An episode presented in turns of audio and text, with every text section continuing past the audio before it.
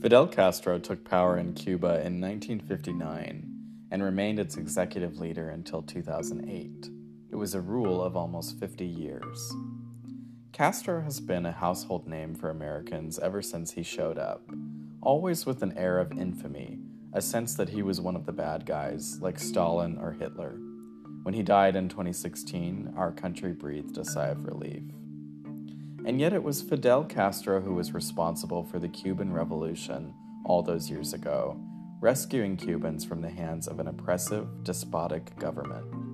When Cuba gained independence from Spain in 1898, no one could have foreseen the horrors that awaited them in the decades that followed, as Cuba's own government turned ineffective, then exploitative, then corrupt, then militant, and at last murderous.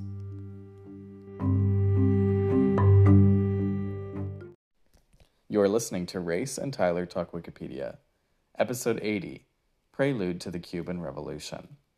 This episode is part of a larger series on the Cuban Revolution.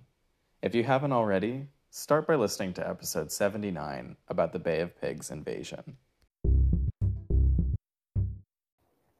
All right, Race, getting to know you question today is what is a never have I ever that people would be surprised to hear you say? So I thought a lot about this. Um, I I don't feel like I have an excellent answer, but I got a couple. Um, so I've never broken a bone. Oh, okay. Which I feel like is, you know, mildly interesting. I've never been in a fight. Like I've never punched someone or been punched in the face. okay. Um, again, probably not that surprising if you've ever spent time with me. I'm not really like a, a skull cracker, you know. I don't think I give off that vibe. Um, but the third thing that I think maybe at this point I probably should have done is I've never had oysters. Oh, wow. Yeah. And I don't think I would like them, but I haven't like actively avoided them. I think a lot of this is growing up in uh, where I grew up. So like there's not a lot of seafront property in Arizona, despite the fake news coming from George Strait. Um, so you're just it's just not really kind of the scene like anybody who tried to sell me oysters in arizona i'd be like i am very suspicious of no, you and you. wherever these came from and so um, that's got to be part of it but you know i've traveled plenty and been to places where i could have got gotten oysters but i just kind of haven't and maybe because i didn't really grow up with it um, but yeah so if maybe one day i need to like get in a fight in which I break my hand and then console myself with some quality seafood, and I could undo all three of these things at once. That'll be a really good day. Yeah. Yeah, it'd be an exciting night. Oh, those are good answers. I never had an oyster until I would say like three or four years ago. And same kind of thing. I mean, I don't know why I didn't have oysters. I didn't grow up in the desert or anything, but I just didn't have them, you know? Yeah. And I guess when you're younger, they don't really sound that appetizing. Yeah, I mean, what kid is eating oysters, you know? No, right? Yeah. But I didn't really enjoy it when I had one. I'm like, this kind of just tastes like you gave me a spoonful of ocean water. Yeah. yeah, they're very polarizing. I think I think um, people who like them really like them, but I think that's pretty a pretty common response is like it's just kind of salty and fishy and very chewy. Although, aren't you supposed to not chew them? Yeah, I think you just kind of slurp them. I don't really yeah. know. Maybe I maybe I didn't have them right with the right sauce or whatever, but who knows? That was my take. Good answer. Uh, my answer is well, I have a couple, I guess. Um, or no, I guess I would say like the one big one is, and maybe this is relatable, maybe it's not, but I've never had a meal that costs over seventy five dollars. Mm. Yep. And would you say that's true for you too? Yeah, I know exactly what you mean. And yeah, I, I would agree. Yeah, like I I know there are people out there who go to the fanciest restaurants and everything, but I have never been in the habit of doing that. And right. while I do really love good food, I typically think that you can find good food at cheaper places than more expensive. For sure.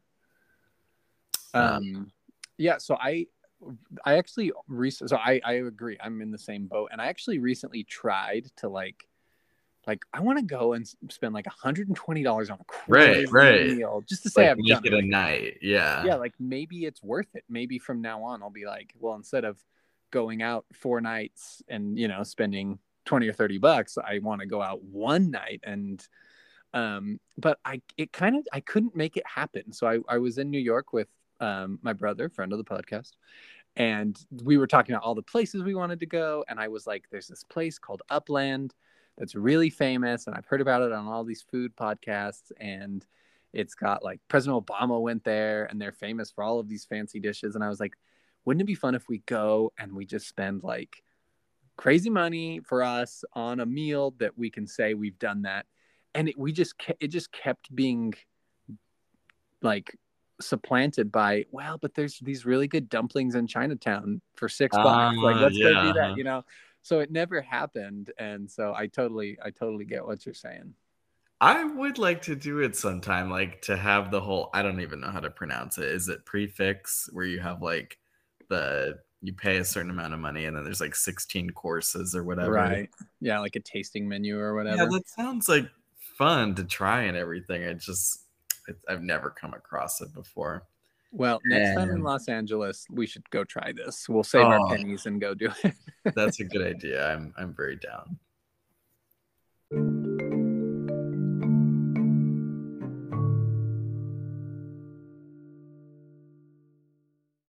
All right, so today we are continuing in our series about the Cuban Revolution.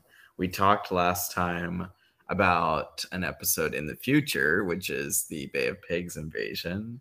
And now we're going to rewind a little bit to before the revolution and give you a sense of the history of Cuba and why Cuba in particular was primed for a revolution. Uh, so I'm really excited to talk about this. And Race, you can lead us in with uh, what about the state of Cuba is asking for a revolution at this point. For sure. So, um, like Tyler said, this will be kind of like a zoomed out look, and I'm excited to do that because um, Cuba has a really interesting history. Something that I um, came across on one of the Wikipedia pages I was kind of um, referencing for this. Um, the way they put it, which I think is pretty fair and, and succinct, is that the history of Cuba is characterized by dependence on outside powers, starting Mhm. with Spain and including the US and the USSR, um, which is a really interesting way of thinking about it. So it was, you know, subject to the winds of colonialism in a lot of ways, um, but has fared differently in, in other ways. So super interesting. Um, but in order to answer that question, uh, to answer the question, like, what about the state of Cuba made people ready for a revolution, since that's what we're talking about? Um, depending kind of on how you break it down, the revolution basically started in July of 1953. Um, so we're almost exactly 69 years out from that. Um, and it's approximately the age of my my dad, right? Like the revolution was underway when my dad was born. So that's Wow. another interesting thing to think about that like modern Cuba is barely older and in, in some ways the revolution didn't end until after my dad was born so my dad was born into like a Mhm. pre-communist cuba um, world which is kind of interesting um, but yeah the situation in cuba in the early 50s and kind of in general. Um, there's a lot we could talk about but i picked a couple of things that i think will kind of set the stage well for what we're going to talk about. The first one is corruption. Um, i'm fascinated and uh, our, the podcast kind of in general we're interested in um, you know, we've talked about the American Revolution and all of these other revolutions, and we're um, I'm interested in how nations kind of get started. Like this story, that's one reason why the story of the American Revolution is very interesting to me. And there's so many chances for things to go wrong. like anytime you're setting up a structure like that needs to last for a nation, it's just so easy for things to switch hands and to crumble there has to be like wide support and a, a lot of kind of faith in whatever institution you're setting up um, and we'll get into a lot of that as it pertains to cuba but um, but I also think that no matter what the nation is, like the first, if you're starting a country or or any sort of big system like that, like the first 20 30 years are going to be real messy. That's just my like opinion. Yeah. Like if you go back to the first 20 30 years after the american revolution it's like man there was a lot going on like things just weren't you know really stable and the same can definitely be said for um, for cuba once it got its independence we'll get into all of that a little bit more but um, but to speak about corruption um, it was definitely a feature of early cuba 20th um, century cuba as it is, I think, at the beginning of most governments, just because you know roots are trying to go down. Um, one person commenting on this called um, kind of this period of Cuban history a um, representation of the maximum expression of administrative corruption, which is not great. Yes. Um, and it was just rife with nepotism and bribery, you know, the general illegal accumulation of wealth by those in power, entire industries and um, you know um, government everything was just kind of being rigged in favor of certain peoples and families. Um, and so i'm painting with a really broad brush for the whole 20th century basically here but um, one president whose name was carlos prio socarras was reported to have stolen buckle your seatbelts over 90 million dollars in public funds which was equivalent to about a quarter of the annual national budget. Bonkers. yeah. That's pretty bad. 25% um, of the budget was just going into Carlos's oh. pocket. Like not ideal. Um, and again, we're painting, I'm painting with a broad brush. There were those who were fighting corruption. There were periods where it got a little bit better. Um, but there does seem to have been kind of a high tolerance among Cubans for um, for this kind of corruption. Like I think maybe they were a little bit realistic about the fact that there's not a lot we can do about this. Like you know we're we're still trying to get our legs underneath us, and there are people who are taking advantage of the situation. And um, it's also hinted at in the Wikipedia page that there might have also been a little bit of kind of begrudging respect for like the audacity of of some of the corruption, which is sort of an interesting idea. Um, I don't know what to think about that. Um, if we fast forward to the 50s, the 40s and 50s, um, Bautista, who we're going to talk about a great deal, um, he was the president when the revolution started. You know, he was he went head to head with Castro, um, essentially, and he may have been the worst as far as corruption um, in kind of Cuba's history, even perhaps. Um, you know, the U.S. and and other countries were obviously keeping an eye on things in this part of the world. Um, like we said, there was a lot of fear about communism and all that stuff, and so there was a a communication between the British Foreign Office, so like, you know, their kind of um, their foreign apparatus and the US State Department in the 40s. And they were reportedly extremely worried about President Bautista and the corruption. And they described the problem as endemic and exceeding anything which had gone on previously. So, again, not really mm. the superlative you want for your presidency, um, but that is where we're at with in the 40s and 50s with um, Bautista in power. The other thing that we'll talk about um, and kind of we'll get into some really great details of this later, but is um, the economics, the the the kind of money situation going on in Cuba around this time. Um, and interestingly, during the Bautista years, kind of mid-century, Cuba actually was pretty good um, financially. Cuba was had high literacy rates and had high, you know, food quality and and a lot of other things, um, automobile ownership, all that stuff. Um, and that's particularly when compared to other countries in Latin America, so other developing countries, you know, your your Guatemalas, your um, other Central American countries. It actually, in in some ways, was outperforming the economy of um, Italy. It was comparable to the economy of Italy at the time, which was obviously a mm-hmm. much older and more stable nation. And its literacy rates were actually better than Spain in the 40s, which is also very interesting. Oh, wow. So yeah, Cuba wasn't doing that bad, um, or was in some ways doing quite well. Um, but but a lot of that was compared to Latin American countries. However, something interesting I came across was that that wasn't that's not really a useful metric for thinking about kind of Cuban sentiment at the time because Cubans weren't comparing themselves to Latin America nearly as much as they were looking to America and Americans.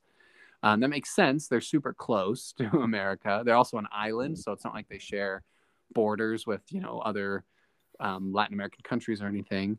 Um, and Cubans at this time were reading American newspapers, seeing American movies and music.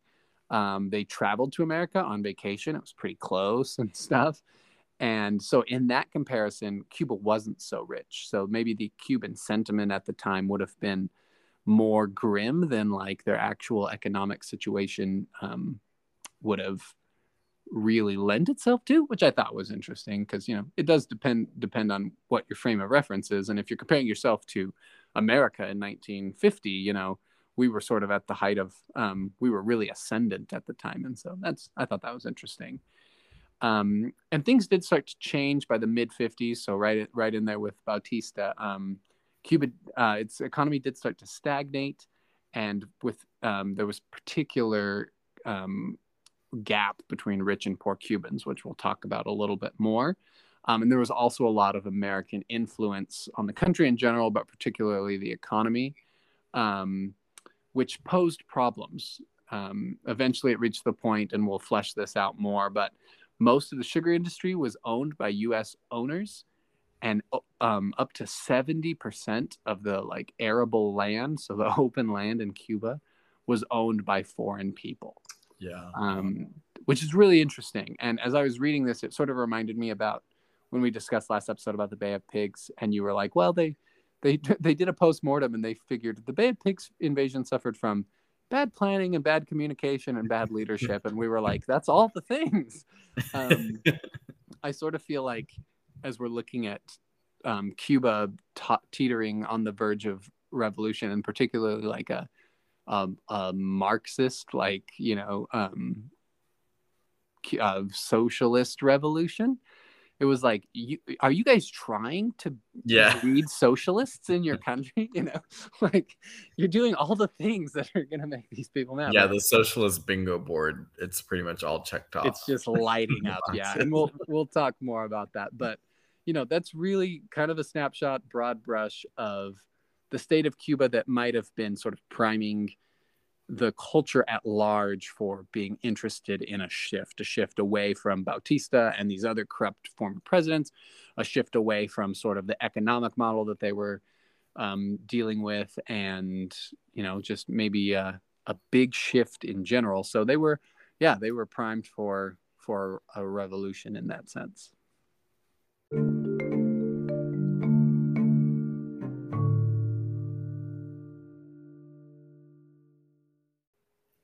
So that's a great rundown of the state of Cuba in the 1950s and why it was calling out for revolution. But we also want to take a look at how it got that way. So at this point, we'll go ahead and do a very quick history of Cuba from the beginning until the 20th century. And when I say very quick, I mean very quick. We're going to jump leaps and bounds over uh, many centuries. So the history of Cuba is that it was populated in the ancient times by Amerindian peoples, and these peoples in the island of Cuba were conquered in 1492 by Christopher Columbus. He landed first in the Bahamas, and then he went over to the island of Hispaniola and then to Cuba. And because of Columbus's conquering, Cuba was ruled by Spain for the next couple of centuries. And there were occasional occasional rebellions against Spain that failed, especially in the 1800s. I think was probably the one that had the biggest chance of succeeding, but it failed regardless.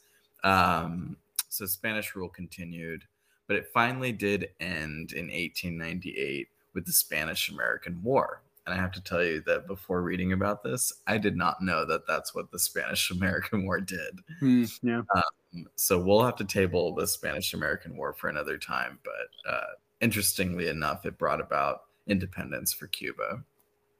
After the war, Cuba was handed over to the US for the next few years temporarily. And then it officially gained its independence in 1902 Um, and it was now independent, but it would still take decades before it was governing itself because anybody who was in power in 1898 had previously been working for the Spanish government. And then for several years afterwards, the people in power had been negotiating with the United States. So it kind of took a while to shake off the chains of Spain and also mm. shake off the influence of the United States.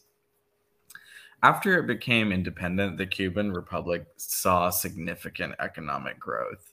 Um, and there's a lot of reasons for this. Cuba was a very attractive territory because it had really strong sugar farms and it also has really good harbors and it has close proximity to the US. Hmm. So foreign investors all over, but especially in the United States, were kind of eyeing Cuba very greedily, saying, look at how much money there is to be made here. Um, and unfortunately, as a result, Cuba also saw, as you mentioned, Race, the rise of despotic leaders and political corruption. Um, and that ties into, again, the attractive qualities of Cuba um, being used for political gain. So, interestingly enough, um, the US was always kind of tied to Cuba for the next many, many years. So, like, their involvement in the Spanish American War is what helped Cuba gain independence. Um, and then for the next couple of years, you know, the US would make sure that elections were held, and I think they sent in troops to make sure that peace was maintained. But unlike some of the other territories that the US was annexing at the time, we're thinking Guam, Puerto Rico, the Philippines, hmm. the US never actually annexed Cuba. And there was good reason for this. There was disagreement in US politics about US imperialism.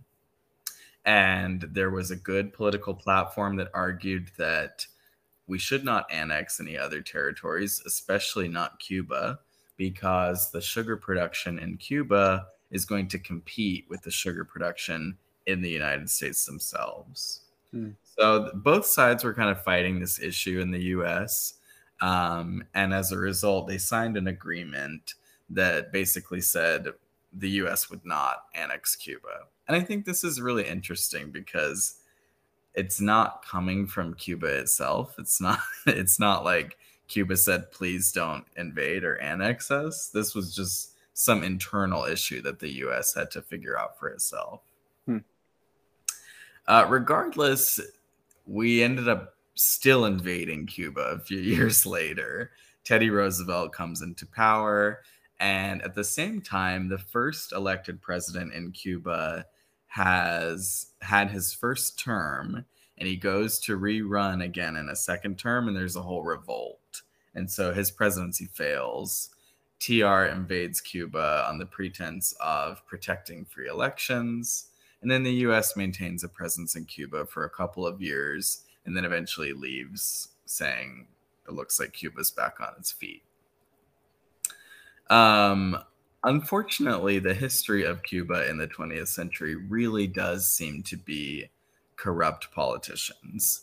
And it's just, it, if you look through the article, it's just like one president after the next is going into the election saying, I'm going to stop the corruption, promising to stop it. And then they get into power and they only make it worse.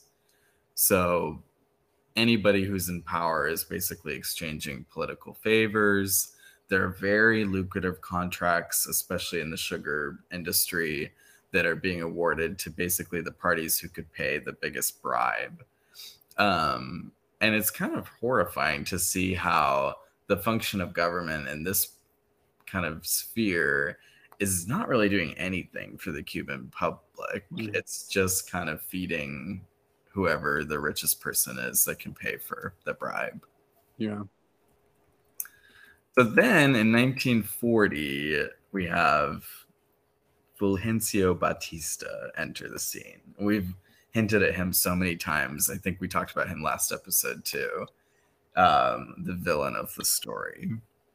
He runs for president and he was endorsed by communist leaders in his run and he won he wins the election on a very populist platform so arguing for the cause of the people he has a term as president for 4 years and then his term is over and he moves to Florida in the United States but then he comes back in 1952 and he runs again and in the election there were 3 people running and the early polls showed him as doing the worst out of all three um, contestants or candidates. So he refuses to accept this. And instead of uh, going quietly, he decides he will grab the military and he'll stage a coup d'etat. And he stages a bloodless coup. No one is killed, but he does oust the previous president and he cancels the presidential election for that year and then he places himself as the quote unquote provisional president. Mm. And then he rules Cuba for seven more years after that. And even though he had been supported by the Communist Party initially in his first go round, in the second go round, he was fiercely anti communist. So, kind of flipping on the message that he had run before, and obviously took the government in a way that the communist or the Cuban people literally were not asking for. He was last place in the election. well, thank goodness nothing like that could ever happen today. Right, uh, right. um, so unfamiliar. right. Um, so this is a good kind of. It's just a, a, emblematic of what I'm talking about. Where like, I feel like this is so easy to happen. Where it's just like, all right, we're gonna have an election, but like the, I don't know. We just our norms aren't established, or like we're susceptible to uh, a coup like this. So some dude is going to rush in and and and you know kind of strong arm his way into something. Well, then the next time when he dies, or if there is another election or whatever, like it's just going to happen again because there's no like precedent, there's no foundation, there's no respect or like trust yeah. in the system, and so you see this often, sadly, in the um, I guess what you could call the developing world, what honestly is usually like people who are um, and nations who are sort of trying to escape from colonialism. Like they got, you know, colonized and whatever happened, and then we're like, oh yeah, okay, uh, sorry about that, and you know, Portugal or Spain or the U.S. or whoever is like, okay, you guys go do your own thing, and then we act surprised when it's like, oh, this that wasn't the ideal way to do things, but like. Yeah if you look in you know africa or central america or whatever like you see this a lot throughout history and definitely even going on now like you know in Ethi- uh, ethiopia maybe i know that sudan has had very similar problems recently where it's just like oh yeah some general now says he's the president and like a lot of people yeah. agree and so i guess he is the president and yeah. it's just so like you don't really know what to trust and like what counts like what when does this person you know if everybody says it counts, then it counts. And so if some guy is just like, you know, if Batista is just like, well, well, I'm actually going to cancel that election and I'm already president yeah. because I say I am. And if people are just like, all right, then you kind of are.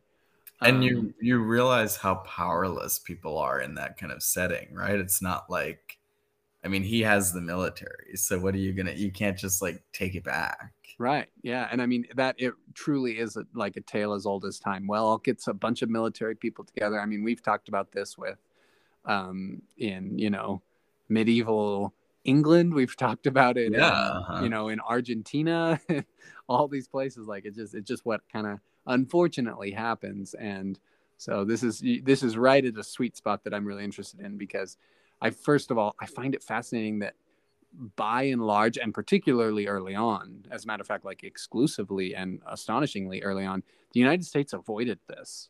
Mm-hmm. Like we didn't have, um, we had kind of small scale versions of this, but there was never like some huge crisis of like, well, now what do we do? Or like this person, you know, nobody ever kind of bullied their way into the presidency. And a lot of that I think has to do with Washington and his approach yeah. to it. We've talked about this in previous episodes, but yeah, I do I do find it really interesting because it's like it just underscores the fact that like government is mostly made up. It's like money, right? Like it's very real, but it's only real because everyone's like, yeah, we have to listen to these people, or or yeah, like this person's president now. And, and it's so fragile, right? Like that's the scary thing about reading these stories is it's like as soon as the illusion is dispelled, it's over, you Right. know. And as long as everyone's agreeing to play along, then we're doing fine. But once it's questioned, then it's gone. Yeah, and I, I'm also interested about the fact I totally agree with what you've said, and in some ways, it's in some ways, it's almost better. Like you know what, even if this illusion isn't perfect, like if we can just have consistent illusions, like consistency strikes me as a huge commodity here. Even if it's like, well, that wasn't how that was supposed to go, or we're not. It's like it does. As long as we're just doing it the same way every time, we kind of set the goalposts. yeah. I don't know. This is all this is all very stressful, and like you said, uh, you know, that's because it, it does feel really relevant today. But I mean, yeah, you're right. Fragile is is a great word for for all of this.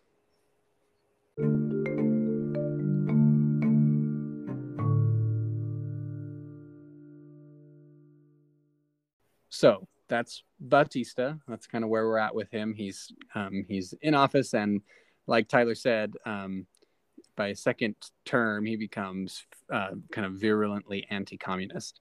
Um, that couldn't be, you know, encapsulated any better than the fact that he set up a bureau for the repression of communist activities. so, a- yeah, a whole wing of the government, and um, this had a, several. I mean, probably a lot of the things that you can imagine in it. Um, he established tighter censorship of the media. Um, and there was wide scale violence and pushback on people who were engaging in what was perceived to be, you know, um, like seditious communist activity. Um, there was violence, torture, and public executions, as is often the case with, um, you know, kind of horrors like this. It's hard to say exactly how many people are affected. You know, if there's government killings, like how do you count that? Because the government's probably not keeping good track. Um, you know, they're probably not like these are all of the extrajudicial atrocities we committed today. So they're pro- obviously likely to massively undercount if they count at all. And, um, you know, people observing, especially if they're hypercritical of a ruthless government, might be inclined to overcount. But um, it's possible that there may have been as many as 20,000 people executed um, during Batista's time Wow. at the head of Cuba. Um, could obviously be lower than that, but you know, it's not not unreasonable to think that there could have been 20,000 people, which is a lot. Um, these murders kind of mounted um, as um, the 50s continued and into like the middle of the revolution. So, like in 57, um, they were particularly high. Um, and this is as socialism is kind of building and the revolution had already begun. Castro is kind of a popular figure already. Um, so that's not great. I would say if we're asking the question, what did Batista do to fix the situation or worsen the situation? That probably wasn't great. Again, how do you make a communist? Well, you make martyrs out of people who are trying to peacefully, you know, that's a great way to do this. Um, um, another thing that I thought was was interesting um, was sort of the foreign influence and particularly like organized crime and organized vice. Um, so under post coup Batista, so Batista in the 50s, uh, Cuba was kind of one big hedonistic party. Um, there was drugs, there was like a huge number of sex workers, gambling. It was all there. Um, if you're thinking of The Godfather Part Two, that is you are correct. um, and the the American, you know, organized crime was present there, and you know, all any type of corruption you can think of, with the government actively involved in the importation of drugs, everything from you know pot, cocaine, every all of that. Yes, yes, yes, and yes, it was happening, um, and it was very popular for foreigners, um, particularly Americans, to visit because um, I mean, I, I think somewhere in the wiki page it talks about like what Vegas is now, Cuba then was. Like Mm. it was just a huge kind of Sin City playground type thing. So if you were, you know, a wealthy, uh, wealthy post-war dude in South Carolina or whatever, well, yeah, you hop on a plane or whatever, and you go down to Havana and you you have your uh, your you know your debauchery down there and gambling was legal in ways that it wasn't here, and all that stuff. Um, Arthur Miller, the famous American playwright, he talked about Batista's Cuba and he described it as hopelessly corrupt, a mafia playground, a bordello for Americans and other foreigners. Um, and I could, I th- think pondering on this, it's like that's a problem for two reasons. One is you're creating, a, let's call it a unique culture and like vibe for your little island, right? Um, in the same way that Vegas is like, yeah, it's they've got their own thing going. Like, you know, say what you will, you might love it, you might hate it, but like it might not be for everyone to live off, right off the strip in Vegas, right? And so um, a tiny island that's just sort of overrun with a lot of that. That's a cultural, might be a kind of a cultural clash, especially for these more rural and mm-hmm. agricultural people. You have these two worlds one that's full of drunk Americans, you know, chasing sex workers and, and drinking too much. And then, you know, these villagers, and it's, I don't know, that would just, could, you could see sort of a tension there.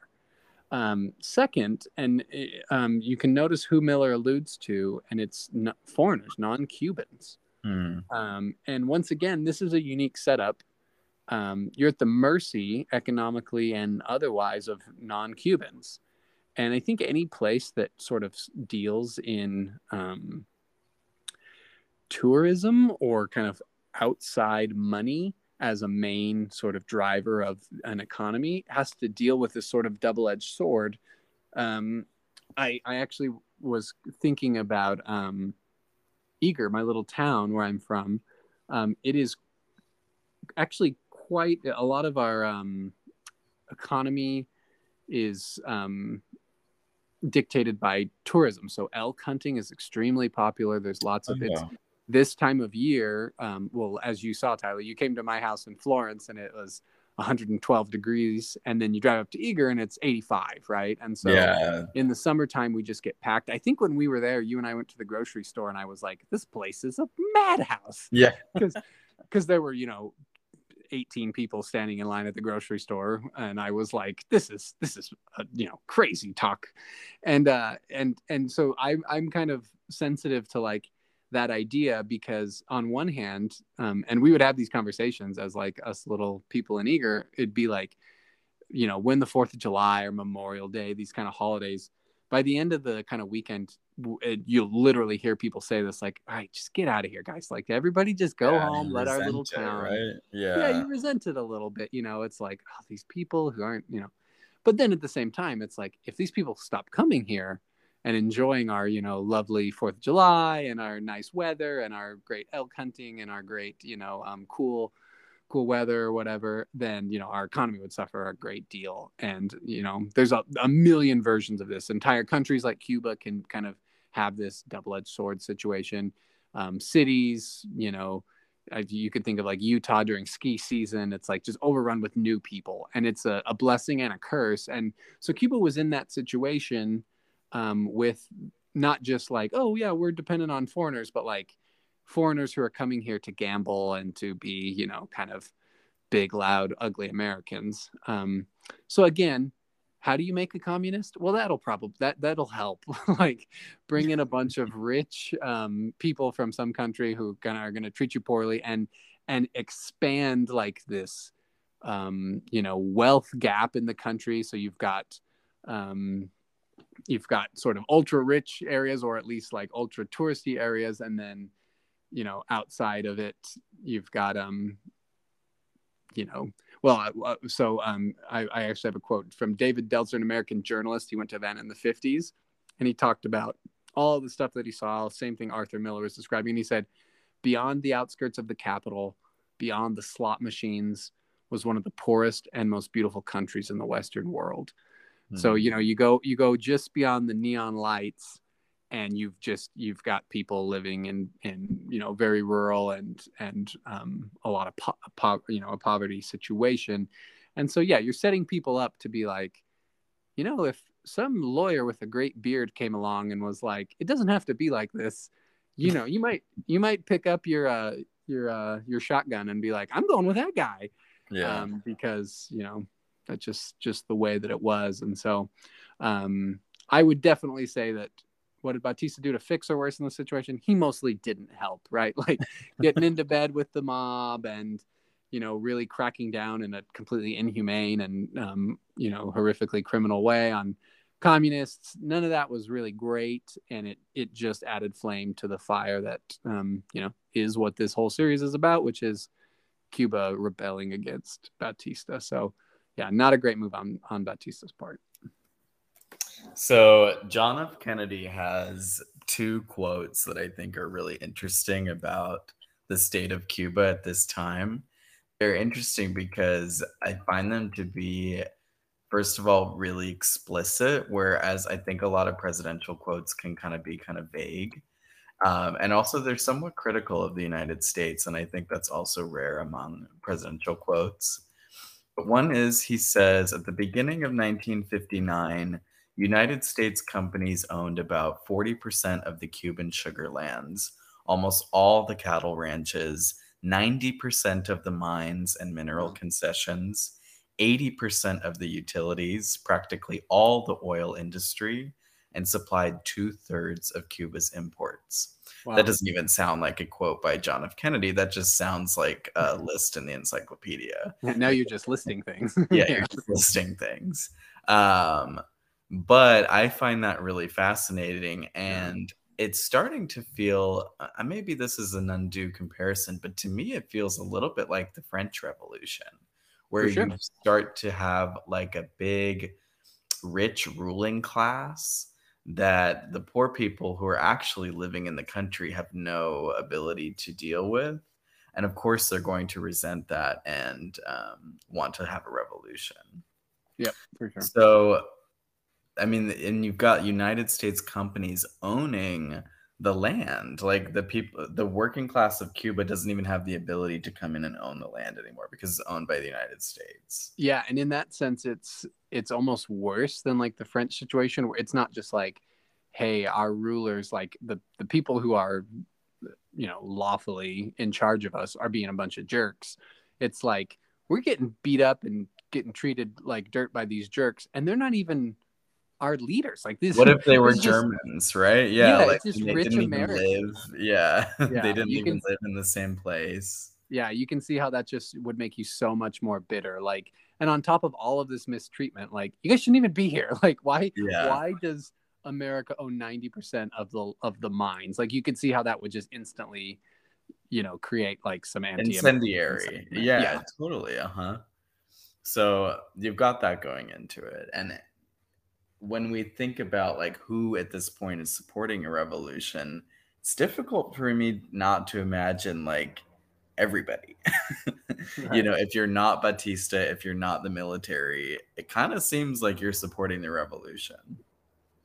So Kennedy has another quote, and that is to do with how the United States handled uh, the Cuban situation. He says, I believe that there is no country in the world, including mm. any and all the countries under colonial domination, where economic colonization, humiliation, and exploitation were worse than in Cuba, in part owing to my country's policies during the Batista regime.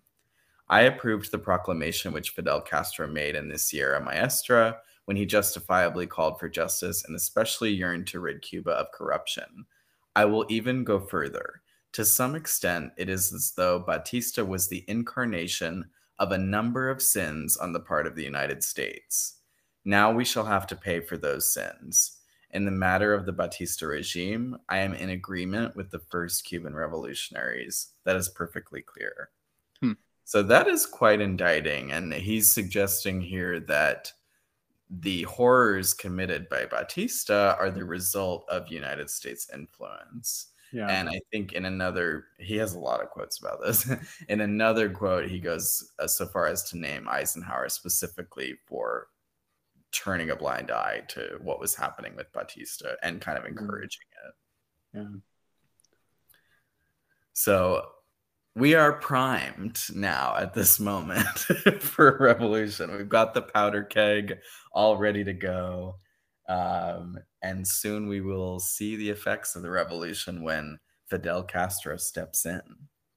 Yeah, and I mean, we will obviously be getting to this in future episodes, and that JFK um, quote kind of gets to it. But I was surprised to find, and like I said, we'll talk more about this, but there was actually like pretty widespread approval in like the American intelligence and like like the same CIA who would later be like, yeah, let's let's pull a bay of pigs on these people. Were like, yeah, you go Fidel Castro. They saw it as like a pro oh yeah okay movement which again kind of highlights as we've talked about in the previous episode like the perils of rooting for some new you know movement in in some place that's that's not your country you're like yeah we like that well okay until they you know like and we now that we've you know established a more democratic situation well now we we want to introduce socialism. And they're like oh okay we don't love that you know so but yeah really fascinating to hear jfk saying that and um yeah to know that this revolution which is clearly coming from the conversation we've just had um was kind of welcomed by the by the us um they just maybe didn't expect it to be to go the way that it did but they were in some ways encouraged by the rise of Fidel Castro, at least in the beginning.